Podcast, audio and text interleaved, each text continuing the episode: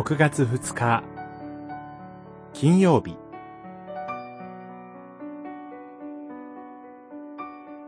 栄光の神、天上のイエスを証しする。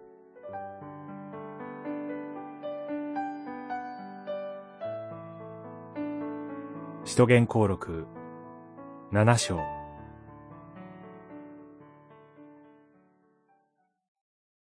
兄弟であり父である皆さん、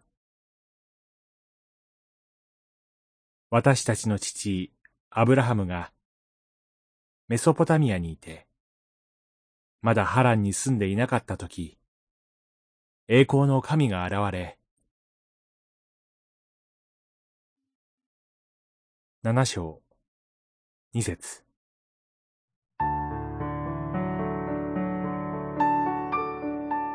最高法院に引いていかれたステファノの姿は、十字架を前にして同じように最高法院で裁判を受けられたとき、ご自身のことを忠実に明かしされた主イエスの姿に重なります。不当な裁判でも、ステファノは相手に敬意を払い、同胞を思いやる心を持って語り出します。兄弟であり、父である皆さん、聞いてくださいと。そして、アブラハムに現れた神を、栄光の神と呼びます。この栄光の神とは、背後にある壮麗な神殿の栄光を意識した言葉です。ステファノは、主の霊に満たされて、当時の宗教的指導者たちが誇っていた信仰の父アブラハム、律法を与えられたモーセについて物語ります。しかし、あくまでもステファノが思い起こしているのは、栄光の神が信仰の父祖たちに現れ、一つ一つの出来事を通して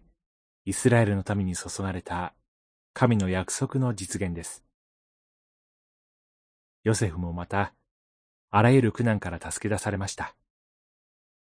ステファノの説教は、絶えず神に導かれた民と自分、そして、主イエスの苦難から栄光への道を訴えています。ステファノは、説教を聞いた人々の激しい怒りの中で、主イエスが神の右の座に立っておられるのを見ながら、主イエスよ、私の霊をお受けください、と祈りました。十字架の主こそ、真の栄光の神です。祈り。主よ、あなたの霊に満たされて、説教者と教会の兄弟姉妹たちが、あなたの栄光を表すものとしてください。